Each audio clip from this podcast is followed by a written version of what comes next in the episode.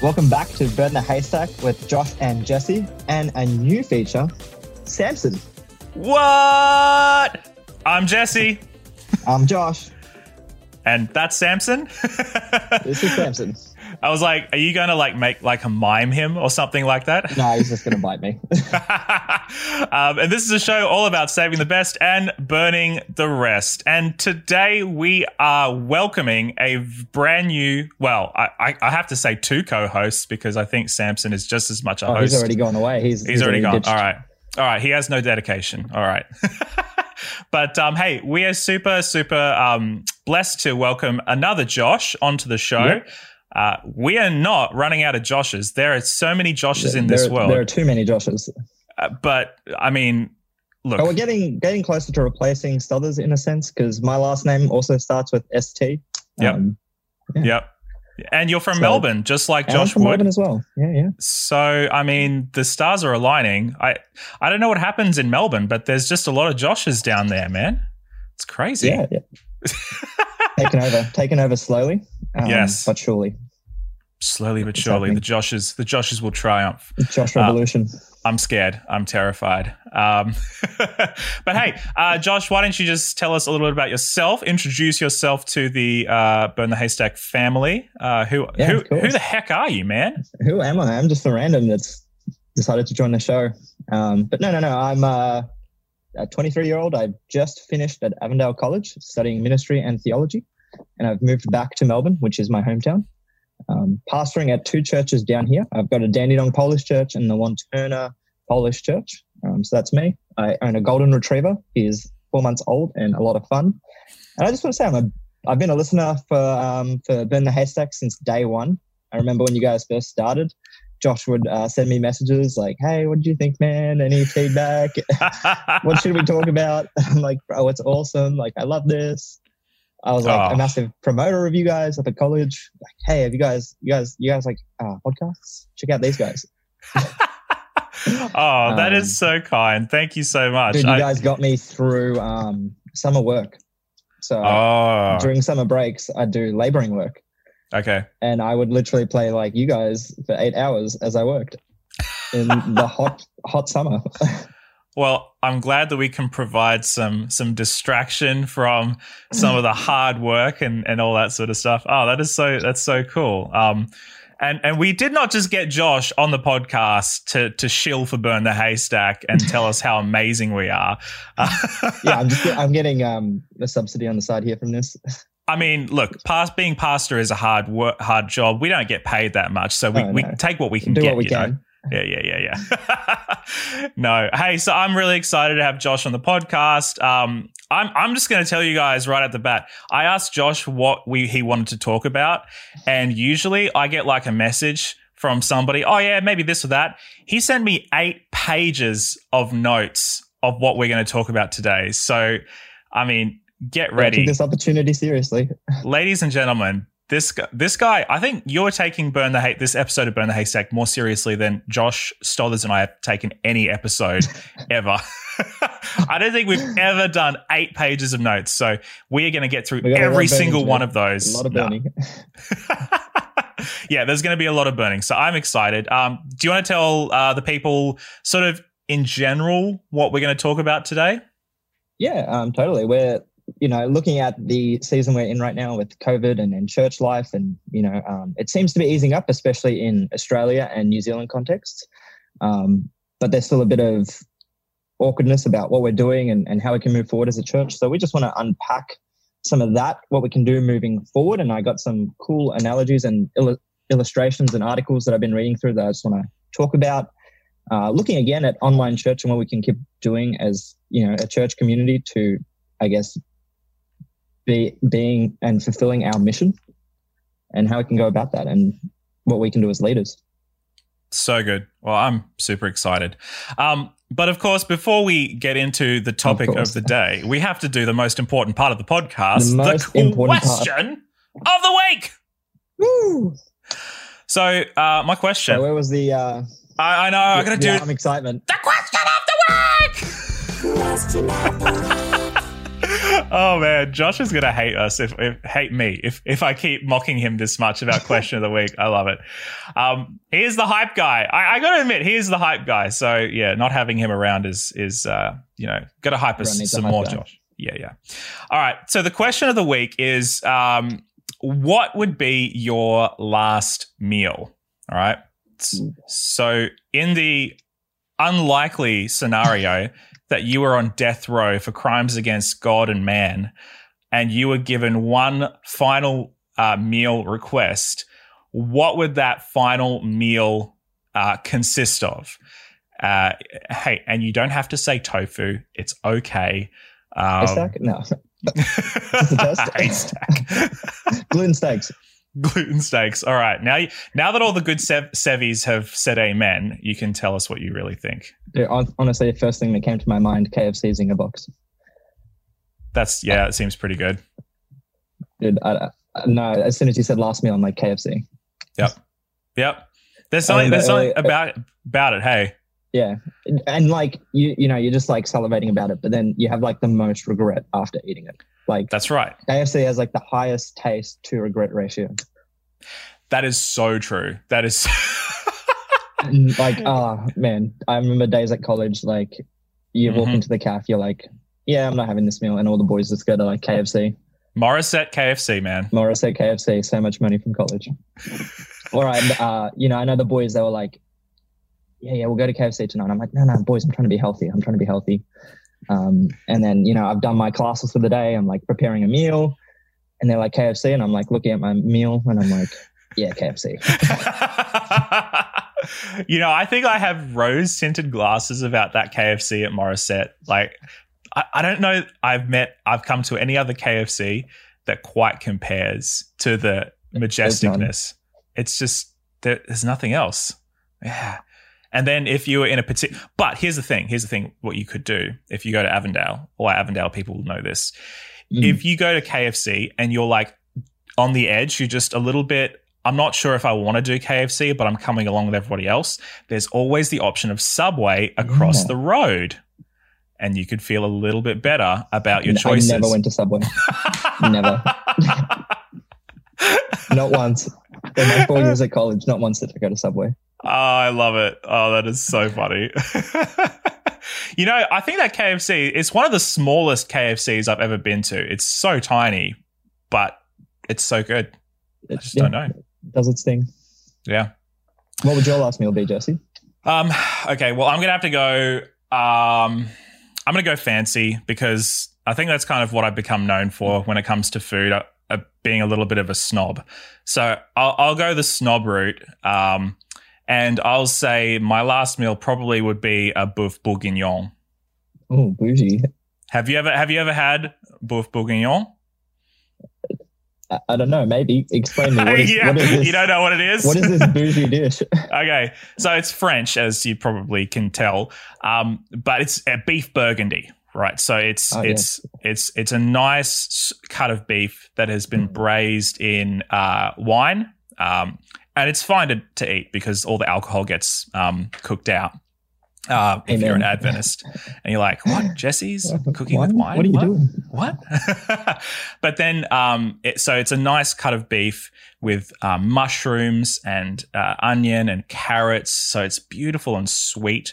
Um, and it's got this incredible gravy that that it cooks in this, Mm. these braising juices, and then um, you can serve it over a, a lovely bed of mashed potatoes, Oof. and it is the most Dude, you're making me real hungry right now. bro it's it's so rich it's so just luxurious you feel upper class you feel bougie when you eat it I feel like that's a, good way to go out. i think so too like Yeah, I'm, I'm just gonna have like massive regret, and then I'm, then I'm going. i don't i think i think we're hitting i think we're trying to hit the sort of the same same place in a way but just differently because Mm. when you eat boeuf bourguignon it you feel real heavy because it is a heavy dish it's a Mm. heavy it's french there's a lot of butter and it's it's beef and there's mashed potato a lot of carbs and you know protein all that sort of stuff but i feel like kfc circumvents all the the the prerequisites or the preamble and just go straight to instant satisfaction, but then it adds on that extra layer of guilt at the very end. Sort of thing. I don't know. I thought about this very deeply. Have I you made it? Yeah, yeah, yeah. Oh, I have a couple times because it's the ISO cooking? yeah, I, I've made it. I've made it. I think twice because it's, it's an expensive dish to make. You want a really nice cut of beef, so you want like a, I don't know, like a Scotch. No, not a Scotch fillet. More like a just like a real rich one, like one of the Mm. expensive cuts. So you really want something like that, and then you got to pair it with some some wine, which I don't really know how what to buy. So I just buy something, and then it ends up being really expensive. So yeah, it's it is what it is, but it's it's really nice, and it's really nice in restaurants, especially. So yeah. Um, but anyway, so that is our final meal. Uh, let us know in the comments what would your final meal be if you had to to choose one. Yeah, you going the bougie route or you going fast food? That's right. That's Or right. is there an in between that we're I reckon if you if you could go bougie, do you have a bougie option? Because I have a I have a I have a cheap option. Oh, not off the top of my head, no. Okay, fair enough. Well, I'll just say that if I I'm had I'm to not go, bougie enough. Sorry, Um, bro, I'm not Jesse Herford. oh, bro, nah, I'm sure you're fancy enough. Uh, if I was to go real cheap, it'd just be pizza. I just like a really good pizza. We're talking like five dollars, five dollars Domino. Okay, maybe not that, maybe not that cheap. maybe like a nice wood fire. Uh, yeah, yeah, yeah, yeah. A Paulie's pizza, a Taj Mahal. Ooh, I, I could, I go for a Taj Mahal. That was a good pizza. Mm. Anyway, these are like Avondale references that nobody Yeah, else is going to get. So I being very- apologize. Very, enclosed here. I'm, I apologize to our US and worldwide audience. Yeah. All right. So let's get into something that everybody can appreciate and understand, and that is our, uh, I guess, the season that we're all experiencing together. Um, and as you said at the top, you know, there are some of us like here in Australia and New Zealand. Uh, we are looking at the other side, the the sort of the light at the tun- at the end of the tunnel a little bit. That isn't the case in uh, most, I would say, most parts of the world right now. Um, but nevertheless, the conversation is is happening. Um, if if you could kind of, you know, where would we want to start with this? Where where would you want to start with this this whole conversation about what we do post COVID? Uh, well, I think like you guys have brought up this illustration a few times, um, and you say, you know, do we see this as an interruption or are we seeing this as a disruption? You know, and if it's an interruption, then it's you know just impacting us for a small amount of time. Uh, we you know we wait it out and then we go back to to how it was before. Whereas a disruption, it's totally stopping the way we do it. We're you know coming to a halt, and we've got to like pivot and relook at it. And you've used that a few times, and I've loved that illustration as well. But I came across this other one that was really interesting and insightful to me. And it says we can either see this as a blizzard, a winter, or an ice age. And so a blizzard is when there's, you know, a short storm, short intense storm. You know, you you stock up your supplies, you race to the shops, you get your toilet paper, and you you stock up at home, and you, you wait it out. It's you know short short term. There's a focus on you know, okay, how long do we wait this out? Is this a couple days? Is this a couple weeks? But you know, once the blizzard's done, you go back to normal. Mm, Uh, and then you can see it as a winter, which is like a longer season. And you know, you change what you wear, you change what you do, you change those activities, um, and it's uh, sort of medium term that that you're preparing for in the winter. Um, you know, but you are need to survive. ultimately you are ultimately waiting to go back to normal at Yeah. the end of this medium term sort of scenario. Yeah. Yeah. And then so blizzard you can think of in terms of like weeks winter Yeah. in terms of months and then lastly the ice age this is a you know things don't go back to the way they were you need to find a new way to survive and and thrive and you need to adapt and rebuild Mm. Yeah, yeah. So okay, so the question then that we're asking, I suppose, at the outset is, which one of those three are we experiencing right now? Would that be Mm. fair to say? yeah and i feel like we've all experienced the blizzard Yep. uh, you know we sheltered in at home Yep. we you know got our supplies Yep. those that you could get from the shops. Um, so we, I, I, feel like we've passed the blizzard because some of us were starting to out and about. You know, you can go to the shops, yep. you can go to a cafe now. Um, yep. What's it like in New Zealand? Is it can you go to a yeah. cafe? Here, yes, yes. Here in New Zealand, we're be- we're better off than in Australia because we yeah. can have full unlimited gatherings. Um, they just started mm. up the the rugby here again, um, and I believe it was in Wellington. Um, there was a game on the weekend. Forty three thousand people packed out the stadium. So because there are zero the stadium, there are zero cases, and there are um, yeah there are zero active cases in in New Zealand right now. So basically the New Zealand government has been like, yeah, we can pretty much go back to life as normal.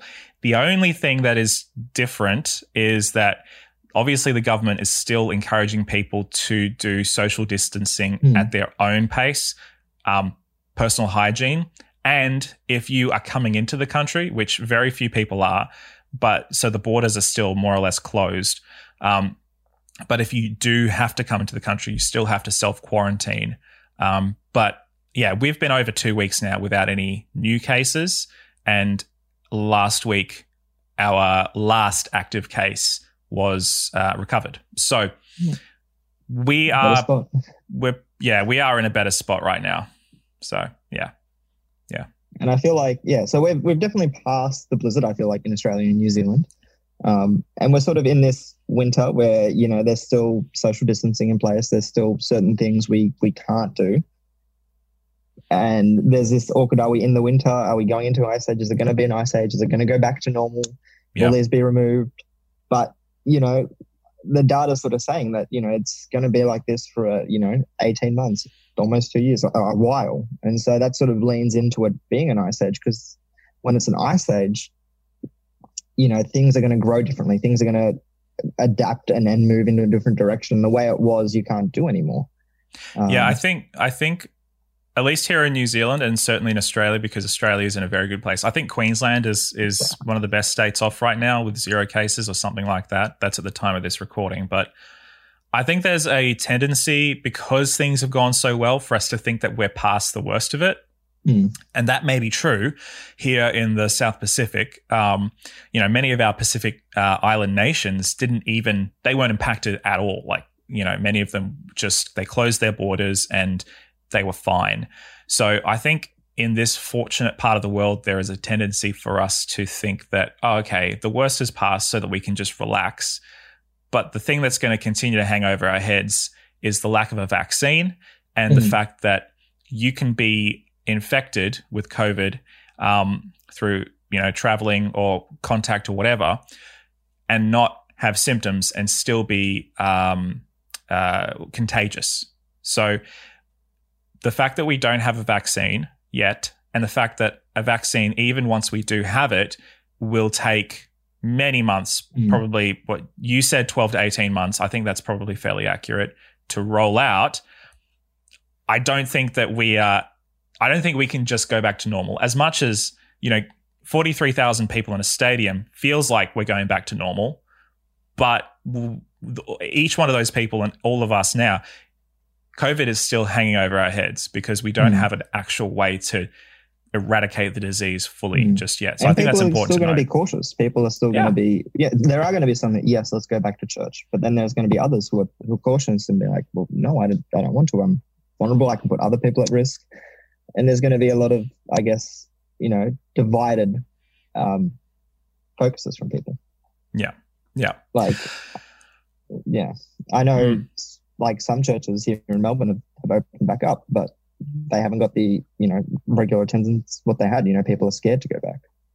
Yes, yes, and that's that's true. I mean, even before we went into fully full lockdown, we I started to see it because I, I went and preached a bunch of different churches in our region, and I noticed that churches that used to be full of 100, 200 people, uh, less and less, and, and part of our challenge in our local context here has been keeping engaged with people even when we can't see them. And that has been a huge challenge for everybody in the church world because the reality is that even if we do social media stuff online with ser- sermons and church mm-hmm. online and Zoom Sabbath school or Sunday school groups or small groups or whatever the case may be, there are some people that take that physical distancing and they don't engage online. And when we're coming back, sometimes, as you said, some people are just saying, Hey, I don't really want to come back to f- full church just yet. Um, that's going to be an interesting tension to navigate. I think there are going to be a lot of pastors,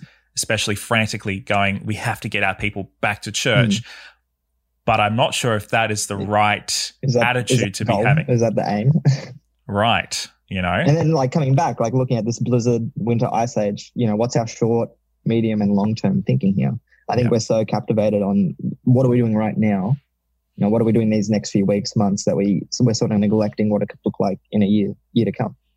Yeah. And what practices can we put in place like now? What decisions can we make now that are going to impact us, you know, later and going to help and benefit us later? You know, I remember hearing this this quote and it says, you know, we overestimate what we can do in like one year and underestimate what we can do in five. Mm. Yeah. And so we have this lack of like long term thinking, long term planning. Yeah. Well, I mean, I'll, I'll, speak for myself in saying that my short term decision making processes have me kind of exhausted at this stage. Mm. Um, I don't know how it's like for you, man, uh, but I think for many of the pastors that I rub shoulders with and many of the church leaders, we have had to make so many quick decisions, um, you know, that it has been really tough to even think forward. Mm even for the for the end of the year like i just got together with my leadership team this past weekend and we said okay what is our overall goals for the rest of the year? Because our entire strategic plan that we had um, from november last year that we were supposed to be implementing for this year that's all gone out the window. Um, because none of it all of it was contingent on being able to do church activity as normal. And we haven't been able to do church activity as normal. And so now, when I sit down with my leadership team, many of whom are much more educated and capable than than my than I am, um, even they are kind of stuck because now coming back into full time normal church, we're going from week to week, and so even now we're struggling to get into that ice age mindset, even though we all know it. Um, hmm. I think it's hard because none of us, no one's been in this place before you know, yeah. leaders that we look up to haven't been in this place before. It's a, a crisis that they're going and experiencing too. And so yeah. I think that's why, you know, you need to look at your context and look at what you can do in your context. You know, so often we look to what other people are doing, but can we look at what's possible in our communities? Yeah. And I think it's going to be different for each community. So can we drill down a little bit more on the the whole ice age mindset and talk about like as you say it's going to be you know different when we think contextually for each community. But are there some principles that we can uh, apply no matter where we are about how we think about church and leadership in a in an ice age sort of oh by the way where did you get this where did you get this uh, this thing from? Did you come up with this? No no i found it in an, an article. I'm not that smart. Okay. Oh, oh well uh, we, we, can link it in the, the show notes. Sweet. Uh, i can send it to you um, and we can Sounds good. People. Yeah, so there's a there's an article on this, there's a podcast on this. Um, coincidentally, the where I got the website I got it from has slipped out of my mind. All um, good. We'll we'll sort it out later, and we'll insert it in here. But I just found it like a really really interesting analogy that they used. Yeah, yeah. So what what principles do they or you recommend for um, thinking in a uh, ice age mindset? So we so we're just really clear about this on a general sense. I think one of the biggest thing is like knowing knowing the why. Yeah. And that big question of why are you doing this? So often uh, we focus on like what and how we're going to do, but we don't unpack and, and drill into to why we do things. Mm. And I think it's so essential just asking that question: Why are we here? What are we doing? And and your why should drive your your what and your how. But so often yeah. we talk about what we do or how we do these things. You know, what we do, we we you know we do a church service, we do you know a couple songs, we we preach a sermon. This is how we do it. Okay, why do you do it? I don't know. it's what my parents did. Yeah, it's it's what my Sabbath school teacher taught me. It's what my this person said. And you know, you can ask your your members in the church why are we here, and you'll get five different responses from five different people. Mm. Yeah, yeah. I, I think you know I mean, as young leaders, I think we've had this conversation so many times with ourselves and hopefully with the the people above us in seniority. Um, mm. The why. Okay, so let's be very practical. The why, when it comes to um, the church, I guess, is evangelism, is spreading the the gospel, building the kingdom. Um, how would you how would you define it? I've reached reach people for Jesus. Yeah, real so real simply. It, it's not it's not rocket science, right? It's not yeah. like some big complicated thing. So that's our why. That's a very simple why. You know, as Jesus said, "Come and follow me." So we mm-hmm. invite other people go and, to follow go Jesus. Therefore, and make disciples. Exactly right, Matthew twenty-eight. So that's the why, and you know, I find it very fascinating in the Gospels that you know, in the Gospels, in the epistles, in the in the letters, there is no apart from you know maybe the stuff that we see when Paul talks to the Corinthian church about how you are supposed to implement the why. Like mm. there are some very broad principles and and all that sort of stuff. But there's no sort of okay, so you have to have three hymns and you have to have a sermon. It has to be at eleven o'clock. It has to be at eleven o'clock on a Saturday morning. you have to wear a suit. You have to be in this building speaking from this pulpit, and the and pulpit you sit has in the same pew every week. No exactly. one, no one takes your pew. Oh, and there has to be pews. Remember, I don't yes. even know. Do ancient peoples know what what a pew was? Like, do they even know what that was? No cushions on the pew. Exactly. You have to stay awake the whole time. Actually, that may not be a bad idea because there are many people who fall asleep in church if the, the chairs are too comfortable. The wooden pews. Let's go. Exactly. Yeah, yeah. Go back. yeah, but we don't we don't really see any of that in scripture, and like you know, we're never given like how to do church. We're given a way a way to be church. Yeah. Yes. Um, we don't. We're not given a, a, a method of how to do church, but we're given a way to do church. Wait, say way again. to be church. A way to be church. Yeah. Ah, that's quotable, man. That's I like that. Tweet that. Tweet. That's that's a tweetable. If this was a Carey Newhoff um, podcast, you could actually copy and paste that. yeah, we'll, we'll, we'll have it on our um, the Burn the Haystack blog. Yes, yes. I love it. I love it. Yeah. yeah so, so, I, I think that's so true. Um, and yeah, like, you know, we're so focused on, on doing these things and then keeping the structure. And yeah, yeah, structure is important, but I think it can be flexible and you can move it and you got to try and experiment things. And, you know, what worked 10 years ago isn't necessarily going to work today. Yet we're right. keeping things from hundreds of years ago. So true. So true. And I think of this quote um, uh, I think Socrates said it. He said, you know, an unexamined life is not worth living. Hmm. An unexamined life is not worth living. And, and so many of us just go through the motions of not only life, but, but church. And we don't examine why or, or what we do or the reasons behind it. But when we start unpacking, you know, the why and the what's and start to question things, it starts to bring more depth and meaning out of it. And we can, st- and things can start to find their place. Mm. I like that. Yeah, I like that a lot an unexamined life is not worth living. Uh, okay, so then let's let's let's make this contextual. An unexamined model of mission and evangelism, yes, is not worth living or implementing. Not worth not worth implementing. Hmm. You know, I think. I mean, look, we we we could very easily get into a discussion about holy cows and you know all easily. that. You know, and like go on jump into 20 rabbit hole. absolutely, we could. We absolutely could. But I think maybe what would be more helpful, and I, you know, I loved how you talked about, you know, what's your why? You know, it's such a Simon Sinek thing to say. Mm. Um, and that's so powerful. Um, we know our why. You know, even the most uninformed Christian knows their why because it's not that complicated. And we've already we've already mm. talked about that. Do we make it too complicated? Well, maybe that's maybe that's the thing. Maybe that's the thing. Do we? I don't know. I don't know. We put so many layers into church and got so many hoops you have to jump through. Mm. Mm. Yeah. Yeah. I, Are we I mean, overcomplicating it too much? I remember like just coming back to it, like the first week we sort of went into lockdown and we couldn't do church anymore and we made it like, oh, what are we going to do? And, and luckily our church was, was set up with cameras because um, we've been streaming for quite some time. Um, and so we had it set up and we just made it really, really, really simple. We just had a hello and a welcome. Um, we had someone playing piano, not even singing, just playing piano, and the lyrics like came up on the screen, and so you could sing at home or just listen along, whatever you wanted to do. And then we just had a message, and that was it. Yeah. And I remember one of the the guy who did the the welcoming with us. He was like, "Wow, that that was church, and that's what church can be. Like that was so simple and raw and amazing. Like I loved it. Like can we Yeah. do more of this?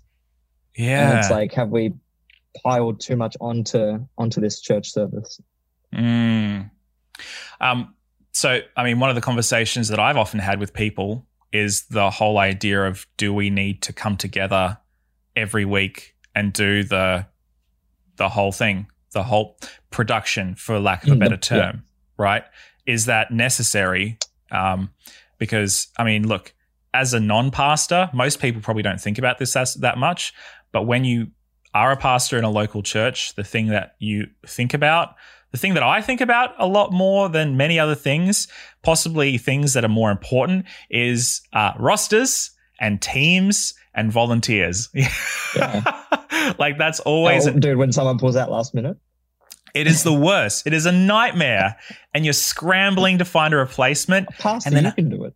And then half the time you do it. Yes, that is that is you're the because you're the guy who's paid to do it. So therefore, uh, and you know, we, as pastors, of course, we are pastors because we are worship leaders, we are prayer warriors, we are preachers, we are greeters, we're kids ministry leaders. We can do it all because that's. I'm being very sarcastic, but you know, the You have to reality is that's cleaning. yeah, yeah, exactly. So all of the above, the tech team, everything. Um, Pastor, say grace. oh my goodness. But you can pray too. I got I got I got the greatest piece of advice from one of my mentors uh, a few years ago. He said that when somebody asks you to say grace at at at um at potluck or whatever, or even Mhm. just a prayer, make it short, snappy, and simple. Yep. Because if you do that, then people go, ah, well, that wasn't that that was that was not very impressive. Oh, I guess everybody can pray, you know, and Mhm. that's the sort of thing that you know. Yeah. Anyway, just a weird tangent. Um, yeah. but but yeah, I think we've opened up this Pandora's box of all the things that are possible to do Mm. and still be able to call it church. And I don't think there's anybody, okay, maybe there are some people, but I think the vast majority of people wouldn't look at what our churches have done during lockdown and gone, well, that's not real church. I'm not going to, you know, maybe there are some critical people who would say that. Mm. But some people have really appreciated it and like, Yeah. oh, this is what it can be. Yeah. And especially like in churches where there's so much like structure and, and tradition attached, like taking a step back and, you know, oh, I don't have to get up early and be in a rush. I don't have to put on my suit. I can enjoy my Sabbath. I can enjoy time with my family. Yeah. And I Yeah. can enjoy community afterwards. I can enjoy community on Zoom. And recently with, you know, uh, ease of restrictions, some of members from our church, we've been like doing afternoon walks on the Sabbath Hmm. because the weather has been quite nice and building community that way. And it's been awesome. And that's still church. Yeah. um, it's not a it's not an after church activity. It is the it it is is the activity.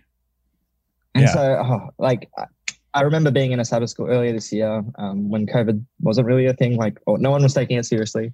Mm. Um, and we're in a Sabbath school, and one of the um, one of the guys just made I don't I can't remember what we're talking about, but he he had this weird hypothetical. He's like, you know, what if you came to church in the future, and there were like, you know, three different options to watch a sermon.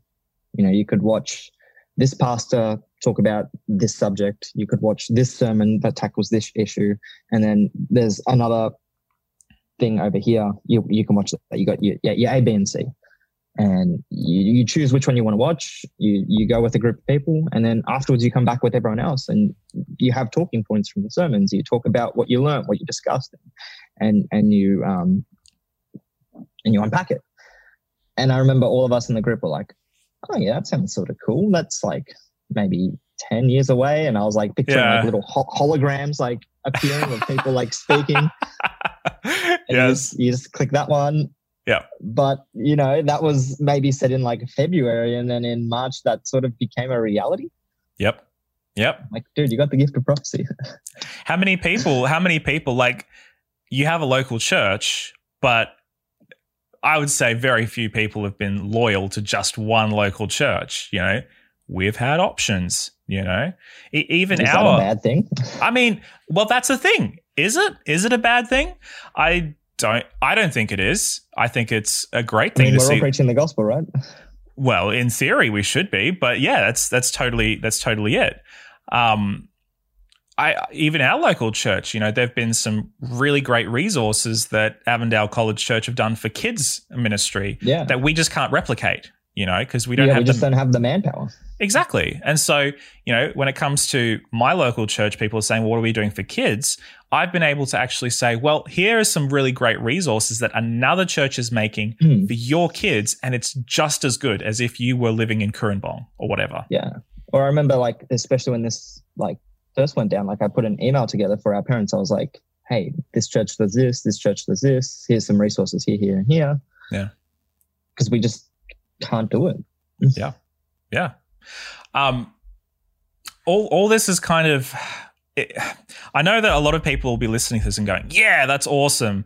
Um, the reality is that Mhm. church isn't just what happens on a Sabbath morning or a Sunday morning or whatever the case may be. But Mhm. I also imagine that a lot of people might be listening to this and going, "Well, you're kind of talking about nothing. Like, what what other alternatives are there to my regularly scheduled program? Like, surely, surely you, you can't be suggesting that our church goes just to do online stuff." I don't know. What would you say to to, to the skeptics? I'm not too sure. You're wrong. Nah. Um, I think yeah. Well, we're on it. We're all navigating this, and we're still figuring and working it out. And I think there can be. What about a hybrid model? What about incorporating both, or trying to make both work? Mm. Mm. Yeah. Yeah. I, I, or what I about like you know, especially if we're moving into, you know, especially since we can't gather in massive groups yet. What's what's stopping us from doing more of a smaller group house community type thing? Say, you know, three three times out of the month, and then once a month we we gather more in a, in a bigger group. Mm. yeah. Or switch it. What if you know it's half and half? Twice a month we do this. Twice a month we do that. you know, one of the things that we often decry about, like, a lot, one thing that I often see people talk about negatively about our culture is the fact that we have so many options that it's just turned us into a bunch of consumers. Mm. But is having options necessarily a bad thing? And when I think about that, I think, well, what what are we doing in the church? We are saying, okay, for this season, we have been um, giving you different options about things that you can do. We've innovated, but once things go back to normal, we're going back to eleven o'clock is the only time that you can have spiritual Mm. nourishment from a congregational point of view. Um, you are limited to going to see whoever's preaching on the day, whoever's doing the worship on the day, whoever's doing your study lesson on the day or the night or whatever it is that you've got. But what I'm hearing is that maybe giving people options might be more effective for maybe attracting people who didn't have uh, interest before or, you know, new Yeah, inroads. in a sense, we're confining what what Adventism looks like or what the gospel is, and you know, this is it. This is all there is. But people have preferences. People have you know things that they're more drawn towards. You know, I, I remember I had it explained to me once. This is an older guy. This is like a guy in his seventies talking about church. And he's like, you know, look at a car park lot. Do you see all the same car there? No, you see different cars. You see utes, you see small cars, you see big cars, you see fast cars. Because you see you see red cars, you see blue cars, you see white cars, you see green cars. People have preferences, people have tastes, people have things they're they're more drawn to and attracted towards. And you know, with church, all we're going is no, here's a red car, and this is all it is. This is all there is to to Adventism. Yeah, yeah. Yeah. when there is so much more out there that we could be showing and providing.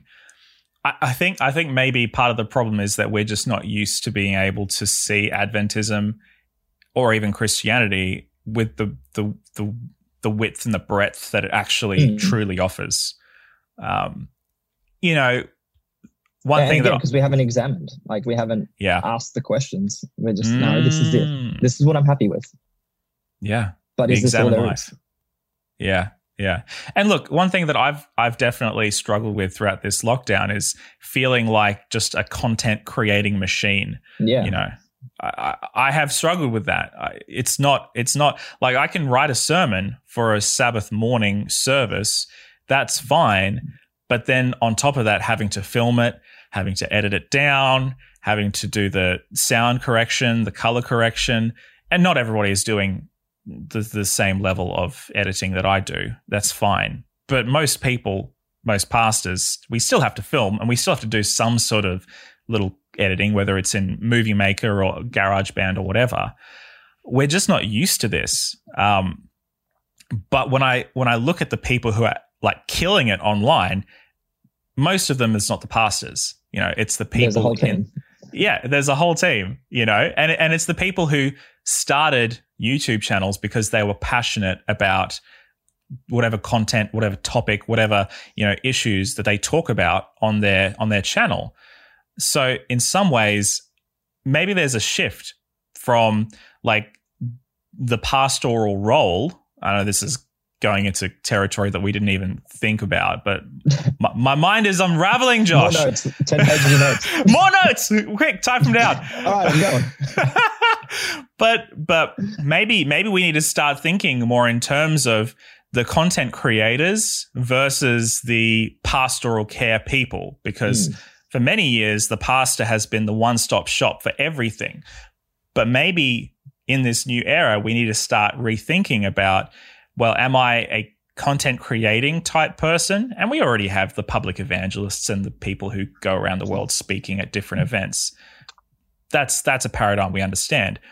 But then when it comes to the pastoral care aspect, um, I think that maybe online gives us an opportunity to see mm. pastoral care move outside of the realm, this little bubble of you and me as the pastor, and go into the hands of people who are participating alongside our ministries, not necessarily just the people who have been paid mm. to do the job. Mm. And I'll, you use the word passion in there.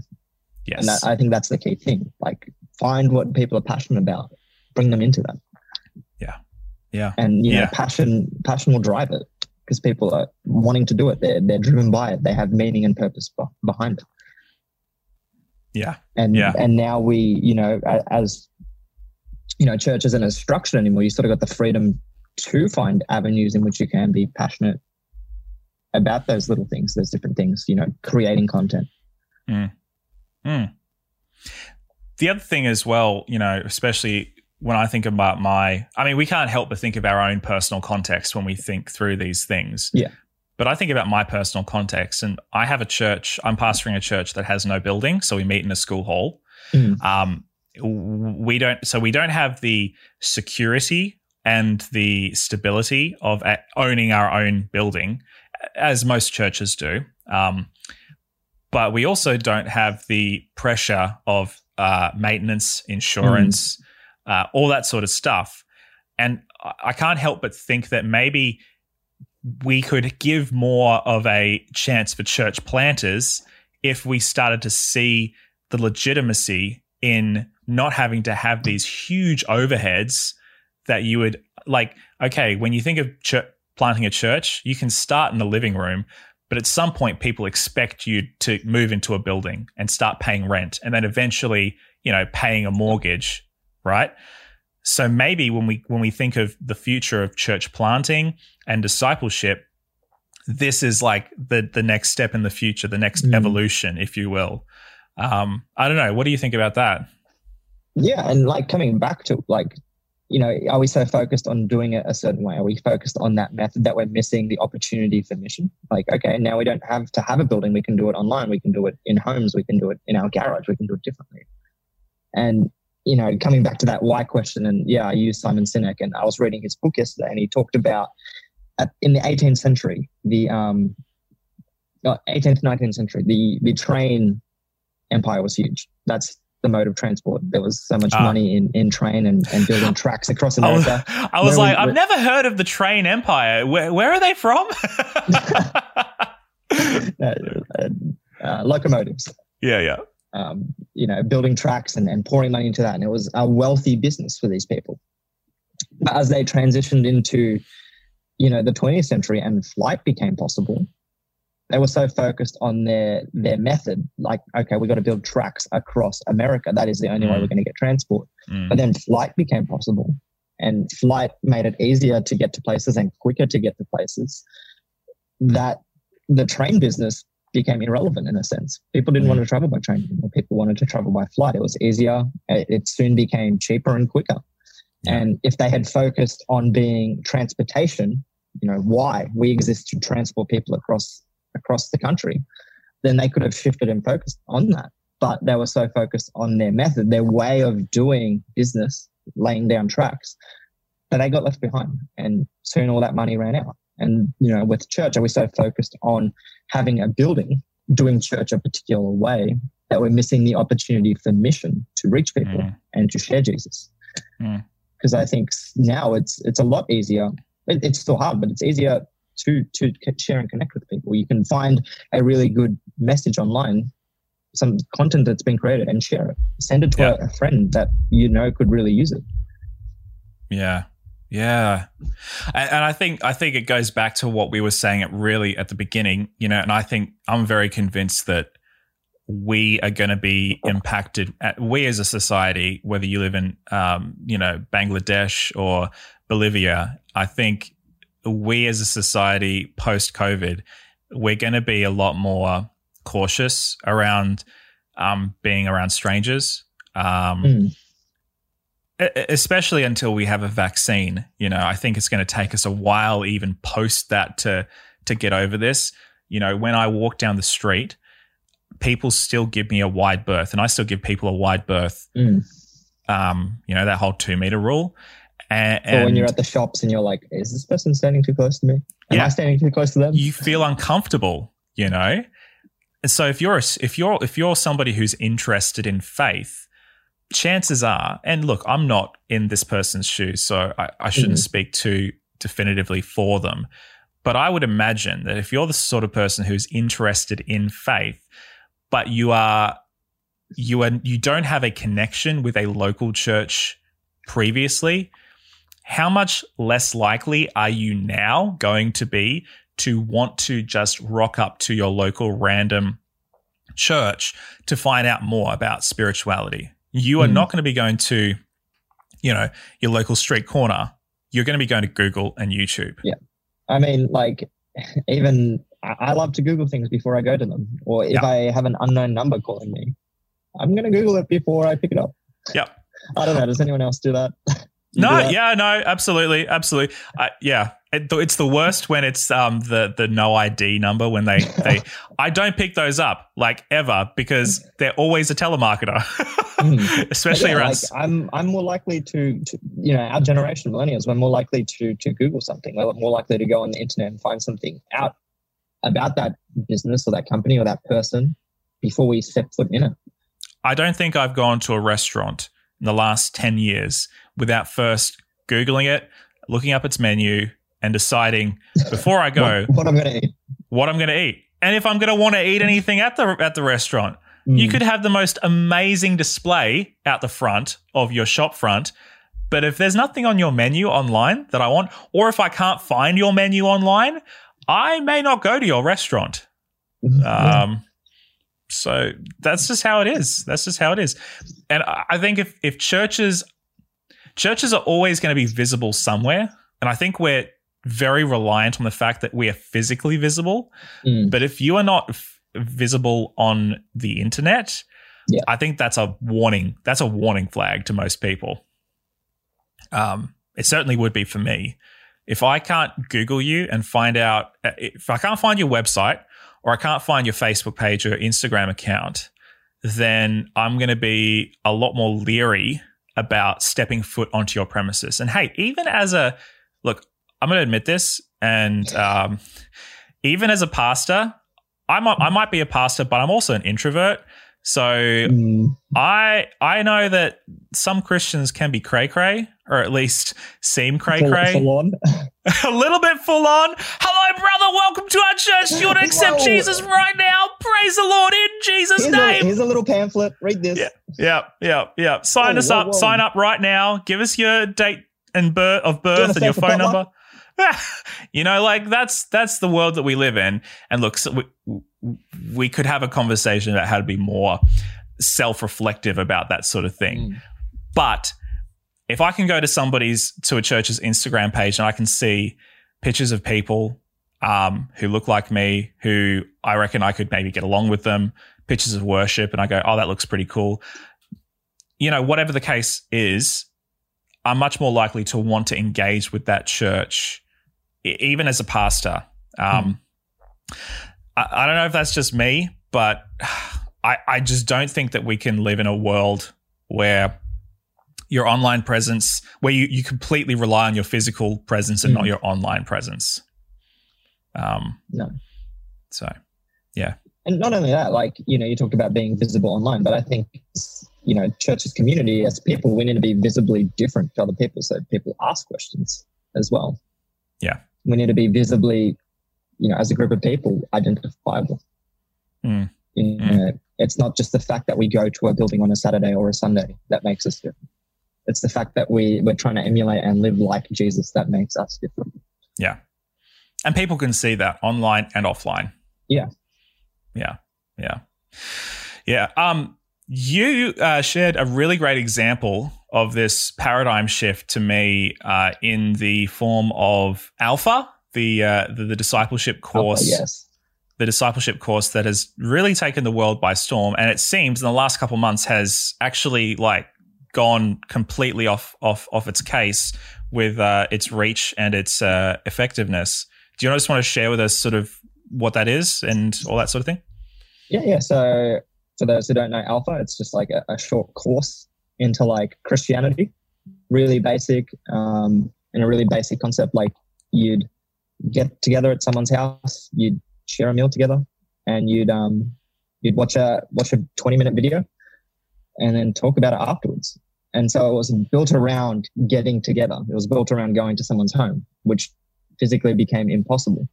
And um, Nicky Gumbel, he's the guy who launched and started Alpha, and you know is passionate and big on it. And when this all went down, he sort of said, I don't see the point in online. I don't, I don't see it working online. He was really hesitant to doing anything online.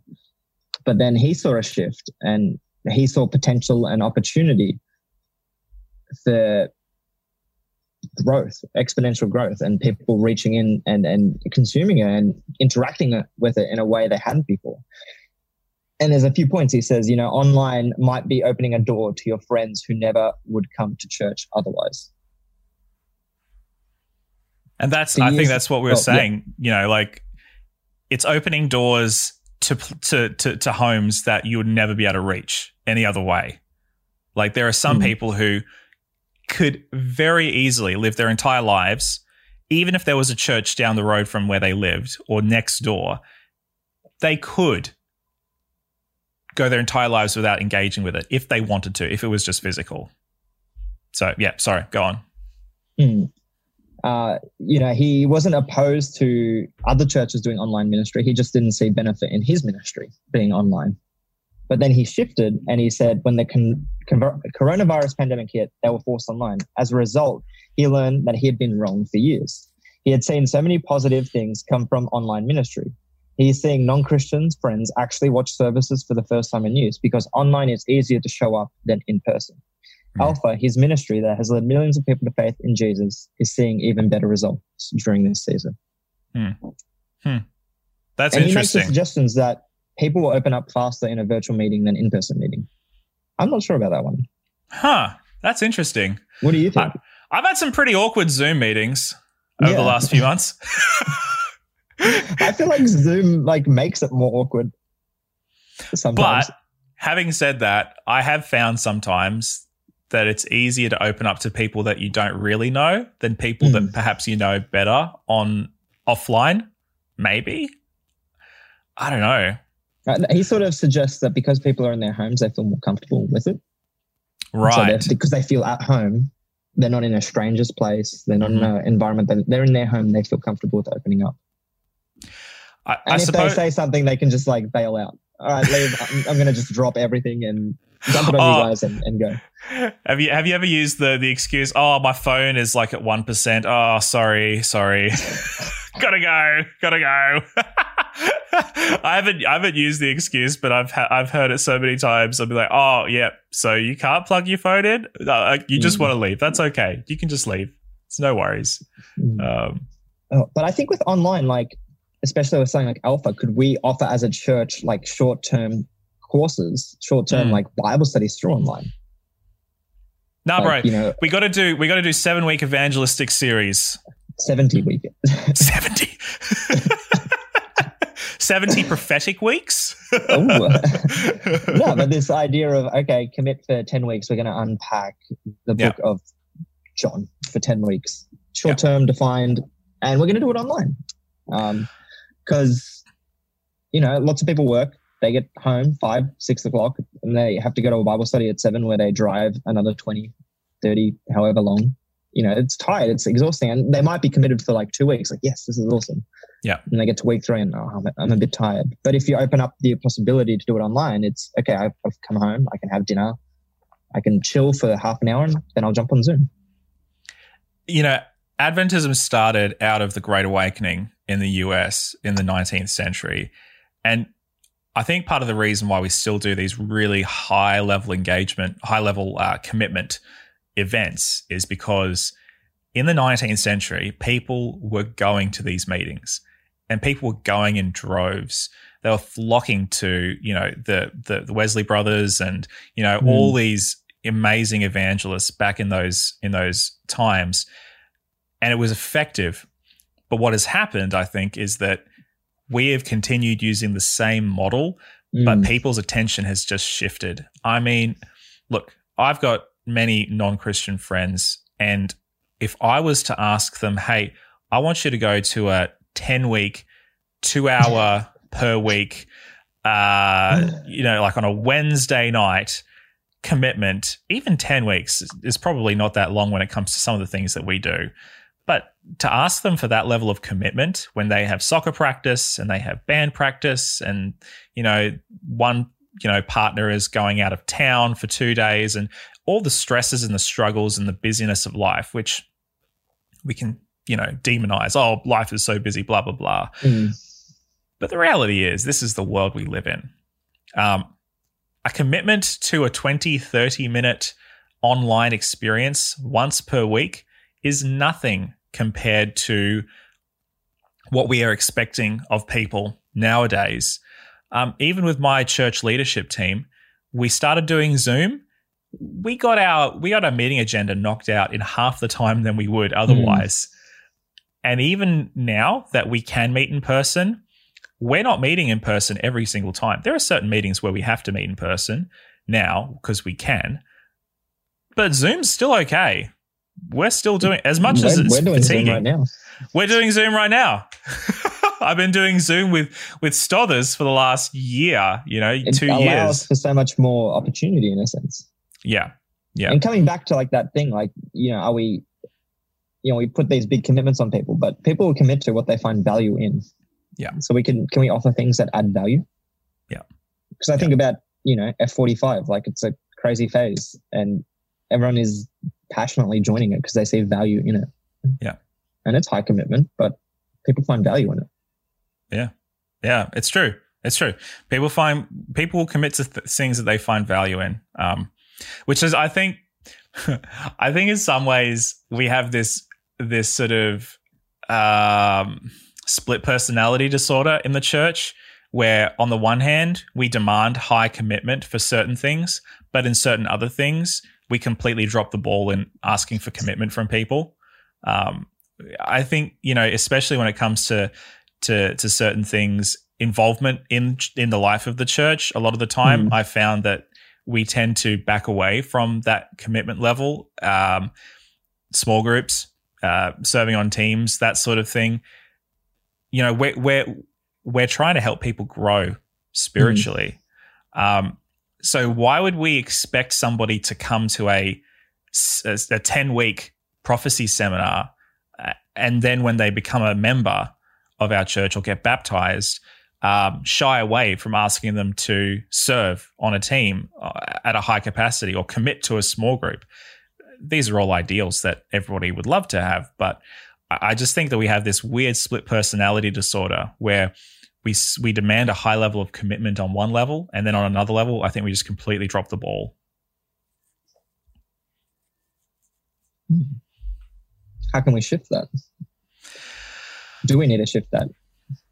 Well, personally, uh, I mean, okay, not personally. This is not a very original idea, but look, look, we are a program-based denomination. Mm.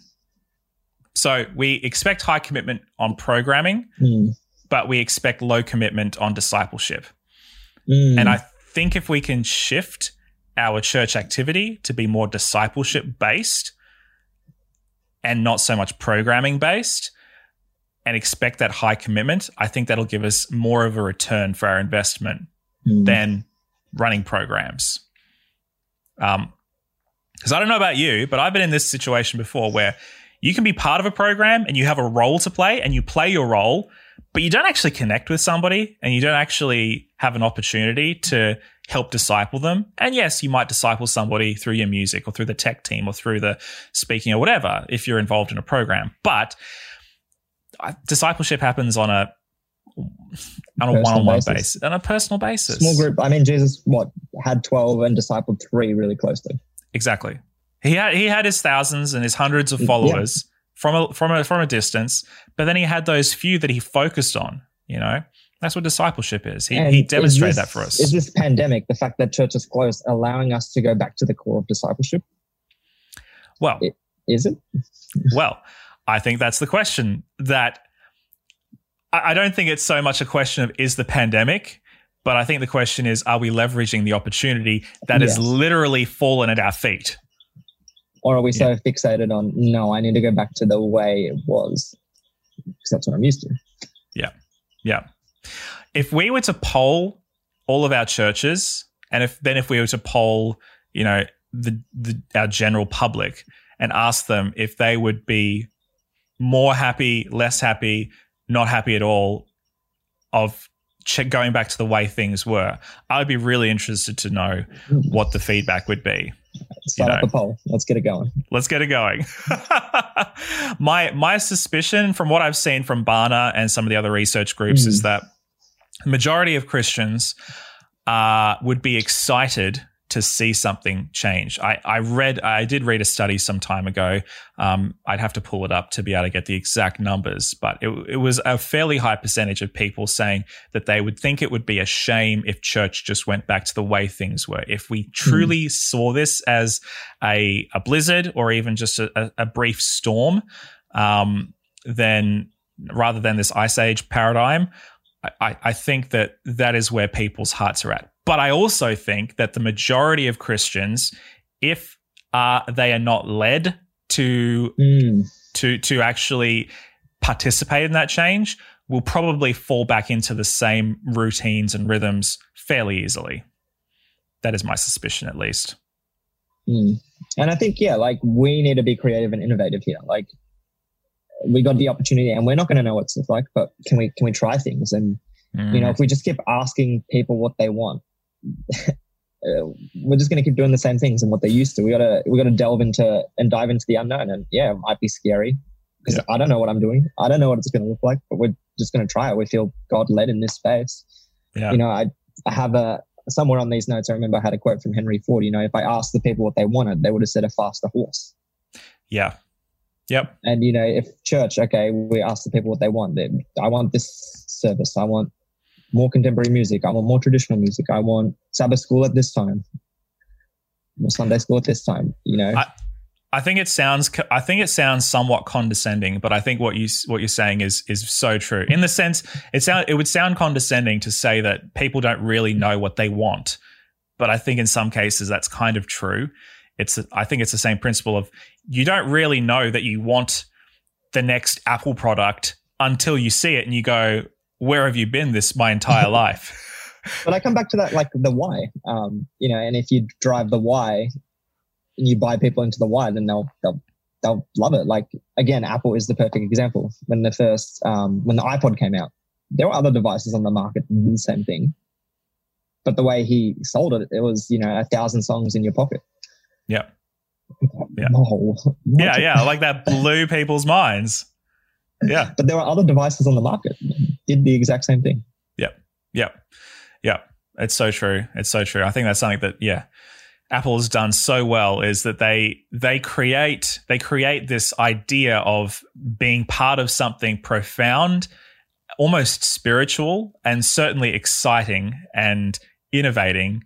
That when you buy an Apple product, whatever the product may be. And look, I think Apple's maybe lost its way a little bit with its marketing the last few years, but certainly in that Steve Jobs era, mm. like to be, I remember as a young, like teenager, like starting to work and starting to earn my own money. And I wanted to purchase Apple products because it made me feel like I was a person, a, a person that was part of something bigger than me. And yes, something really interesting and exciting and that if and look, this is all marketing, and so I was totally mm. manipulated.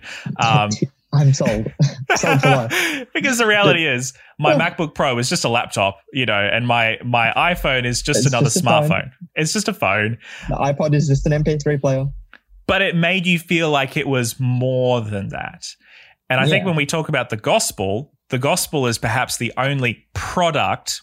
It's not really a product, but it kind of is. But it's the only product that really truly delivers on its promise mm. of being actually better than you can ever imagine. Mm. And I mm. think perhaps what we've done in the church, at least in the West, is we have undersold something which we really can never really truly oversell, but we can try, but we can never because mm. how can you quantify a transformed life in through mm. Christ?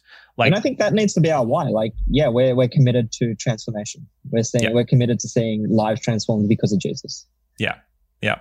I can, yeah. I, I think one of the things that's really been um, impacting me in that area is is Transformation Church, um, which is one of the the most uh, incredible churches. Like they're doing stuff in the online space. We've, I've talked about this in the podcast mm. a couple times, but they're doing stuff in the online space that is just insane. And they're, you know, but they started small. That was I remember watching tiny. church, like some of their church services a few years ago, and I'm like, oh, that's like no bigger than like Avondale College Church. Yeah. Yeah, yeah, absolutely. And it was a struggling church for many years. Like it, it, with the previous pastor, he got it to a certain size. I mean, not that size is everything, mm. but in terms of reach and growth and you know, out, spiritual output and and transformation, he got them to a certain place that many of our churches are at today.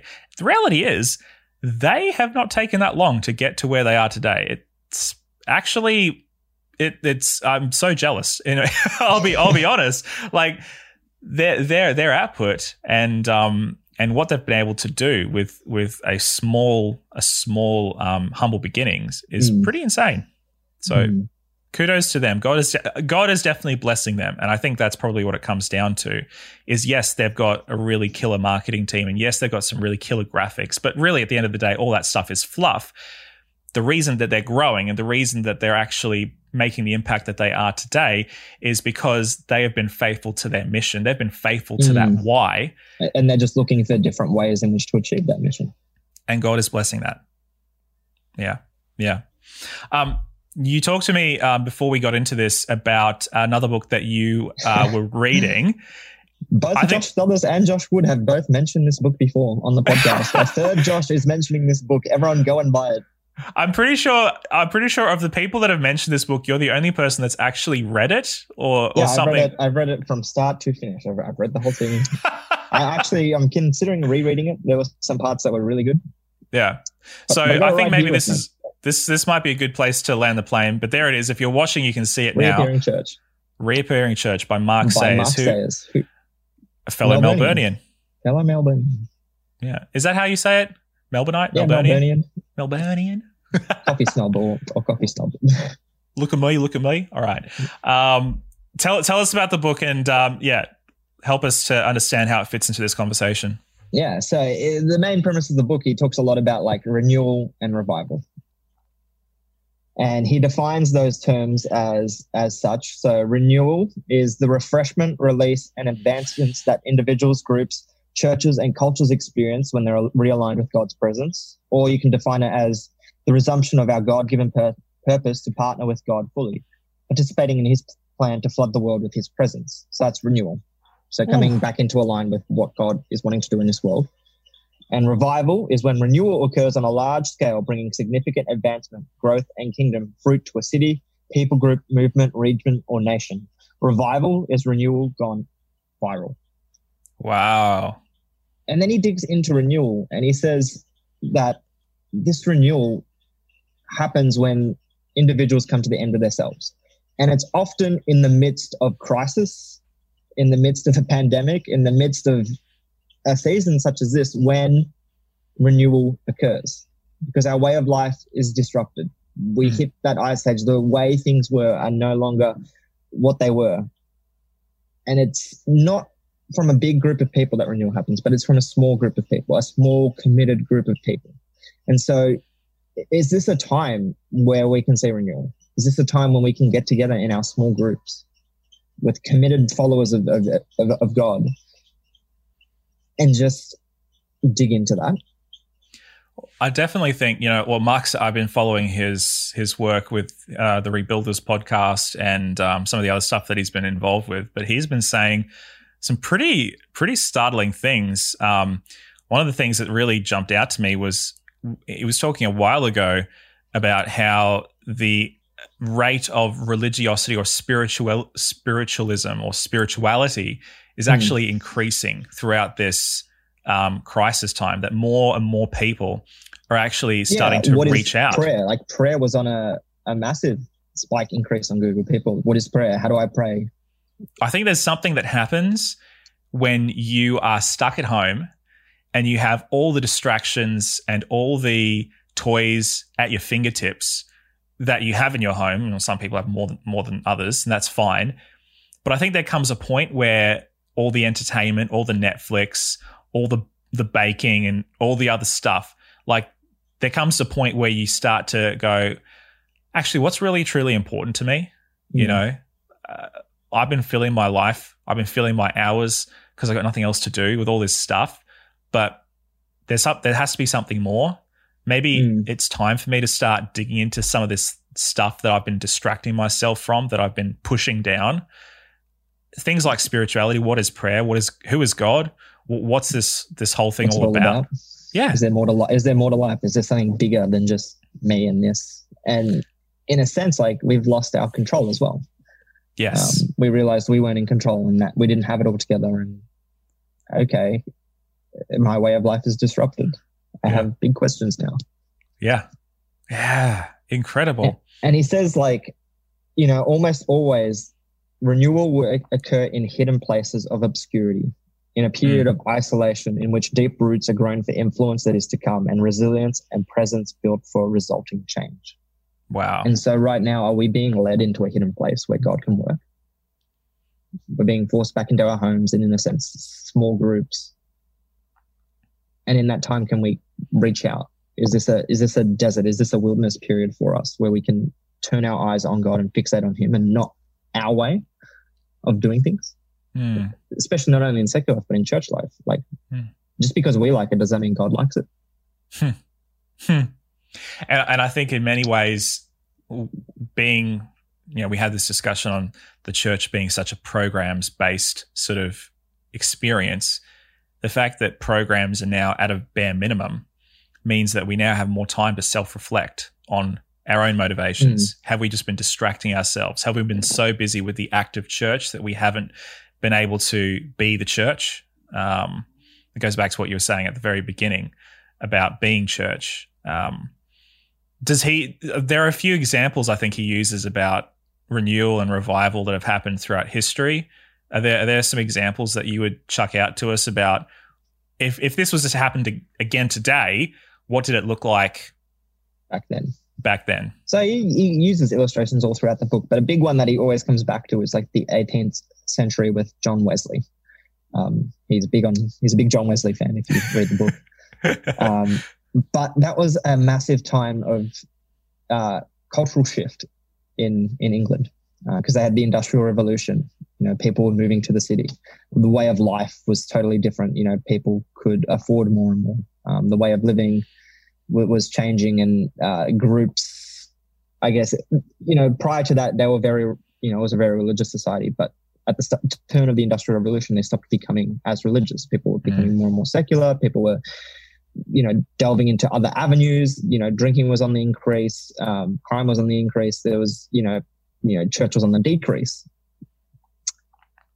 But it was during this time where where John Wesley really committed to small groups and really committed to seeking God's presence, and it was, you know, through this that revival began to spread across England through John Wesley, through these small groups of people that spread and influenced England, and then in turn influenced the Great Awakening in America. Hmm. Hmm. Um, and it was a disrupt in the way life was done, or going back even even fur- further um, after the Roman Empire fell. He talks about the the, the Celtics, hmm. the Celtics. How, uh, how do you pronounce it? I think I say Celt. Yeah, I think I say Celt. Celtic. Um, is the basketball team the Celtics? Is that how? Yeah. Yeah, yeah. So that's where the confusion comes in. so after after you know the Rome fell, there was a bit of um, unease, uncertainty. Mm. You know, Christianity. How was it going to spread? And there was this group of, of Celtic people who took the gospel beyond the Roman Empire. They went beyond the Alps and they went into to places that it hadn't been before. Mm. But it was from the, the fall of Rome from this collapse in the empire that led this group to go out. Yeah. Or yeah. he uses this German town, Gula. I, I don't know how to, I'm not even going to try pronounce pronounce. I'm like already struggling here. but in 1682, two thirds of the town died due to a disease. Yeah. And there was this guy called August Hermann Francke. And he was he was religious, but he wasn't really committed to it. But this sparked something in him, and he started small groups praying, seeking God. And from that, it transformed the town. He brought people in. He started providing and meeting their needs. He started providing, you know, food and, and education and, and just helping the ill. And it sparked transformation and renewal in this town that went on to then influence. This is 1682. It then went on to reflect and influence more of the the German Empire. Mm. Wow. Yeah. And it's often from the crisis. It's often from when, you know, things seem to be falling apart that renewal occurs. Mm. Yeah. What if what if this is a moment God wants to use? Yeah. What if God is trying to grab our attention here?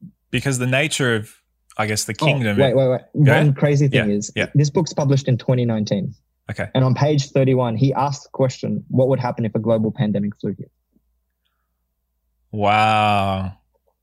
Wow. He said, it's gonna, he said it's going to disrupt our way of life and cause us to question. This is published last year. That's prophetic, mm. man. That is like, like that's potentially truly like in the literal sense of the words prophetic. he was calling it out in a sense. And he said, you know, our way of life, this Western way of thinking, this secularism is gonna come to it gonna come to an end. It's gonna be questioned. Well, I guess if you think about it, what are the, the few things that could actually cause us to question everything? You know, be another world war, perhaps an energy crisis, and a global Stock pandemic. crash. Right, right, yeah. But I think you know, like the pandemic, this pandemic has definitely leveled the playing field as far as who has the most influence and authority, especially mm. in the spiritual world. Um, yeah, it makes me think of um, Saint Augustine wrote that amazing book, um, City of the City of God, where he watches the Roman Empire falling, and he he remarks how even though the the times are uncertain and that people are worried about how things are going to turn out, that the church still persists and the church still has to change and morph, but God still uses it. Mm.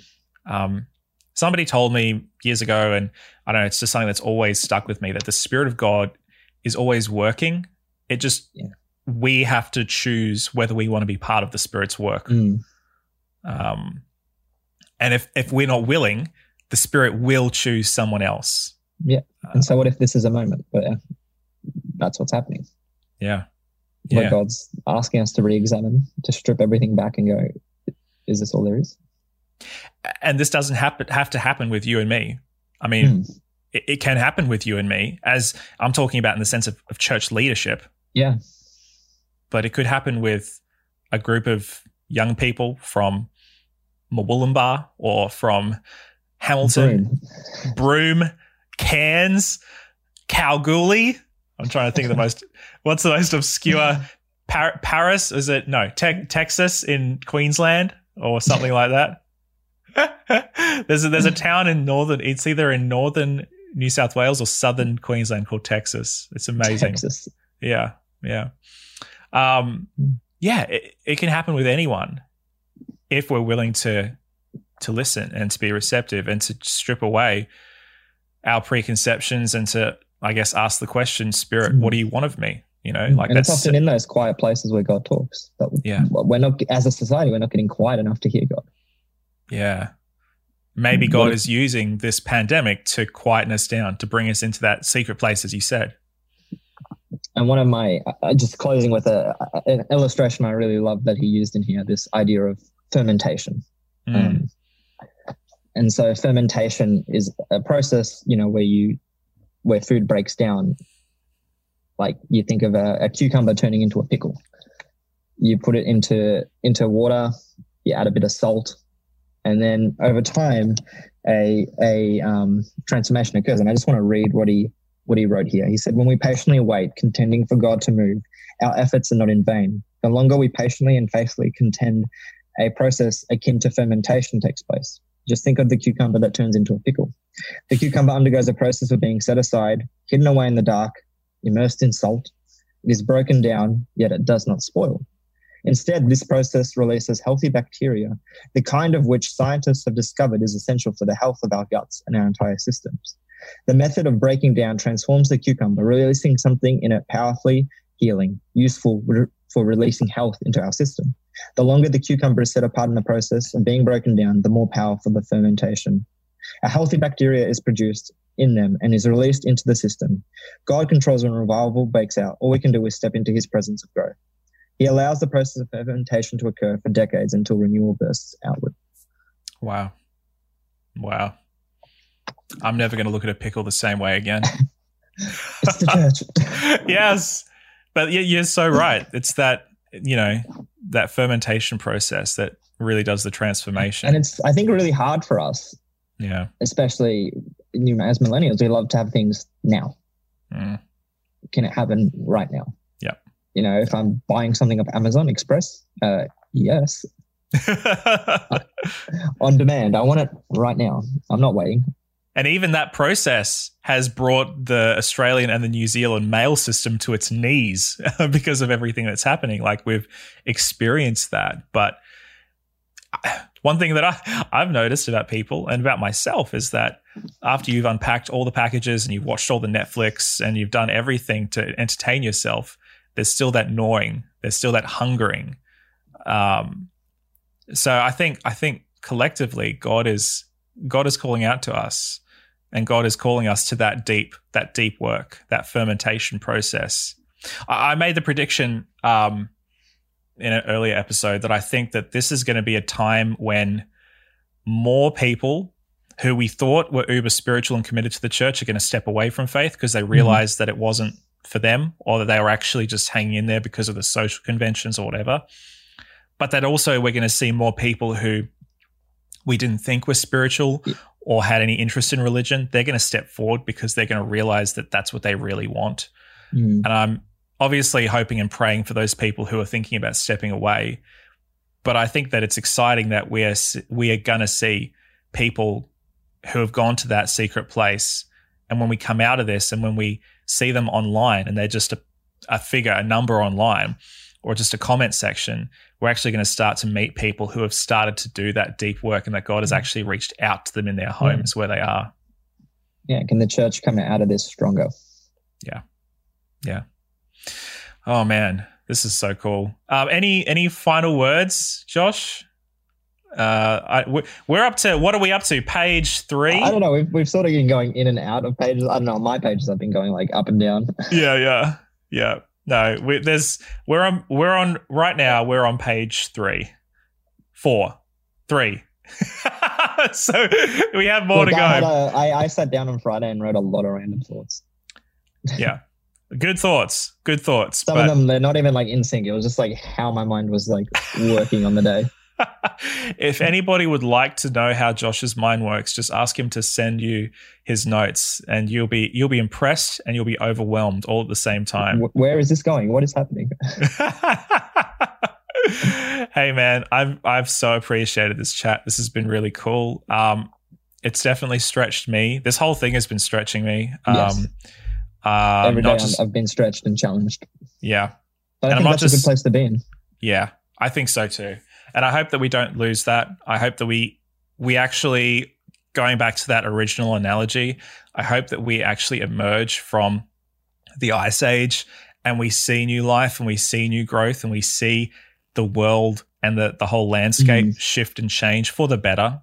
Um, perhaps this was just the wake up call that we as the church needed to actually do the thing which especially us as adventists we hold so dear which is finishing the work you know? Mm.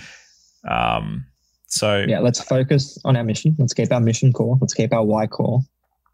And let's keep finding new methods. Let's keep finding new ways of doing it.